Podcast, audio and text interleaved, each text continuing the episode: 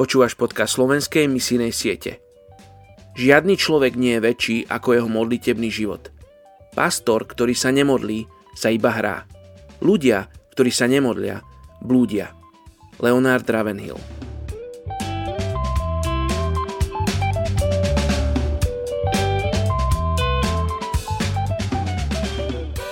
Pojďme se společně přimlouvat za etnickou skupinu gazických komorčanů z Komorských ostrovů.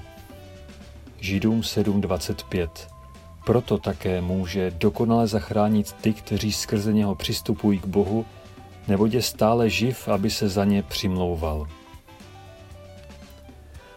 Komorčané, osadníci, žijí na skupině ostrovů v Indickém oceánu mezi Madagaskarem a Mozambikem. Je jich okolo 400 tisíc.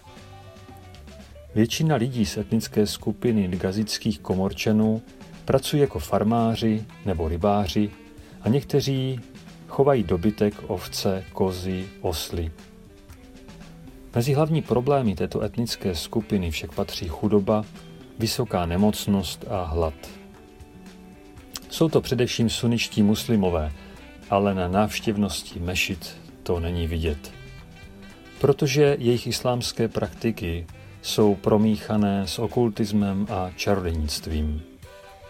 Tradičně byli komorčané velmi rezistentní vůči jakýmkoliv náboženským proměnám, ale postupně se stávají vnímavějšími i ke křesťanství.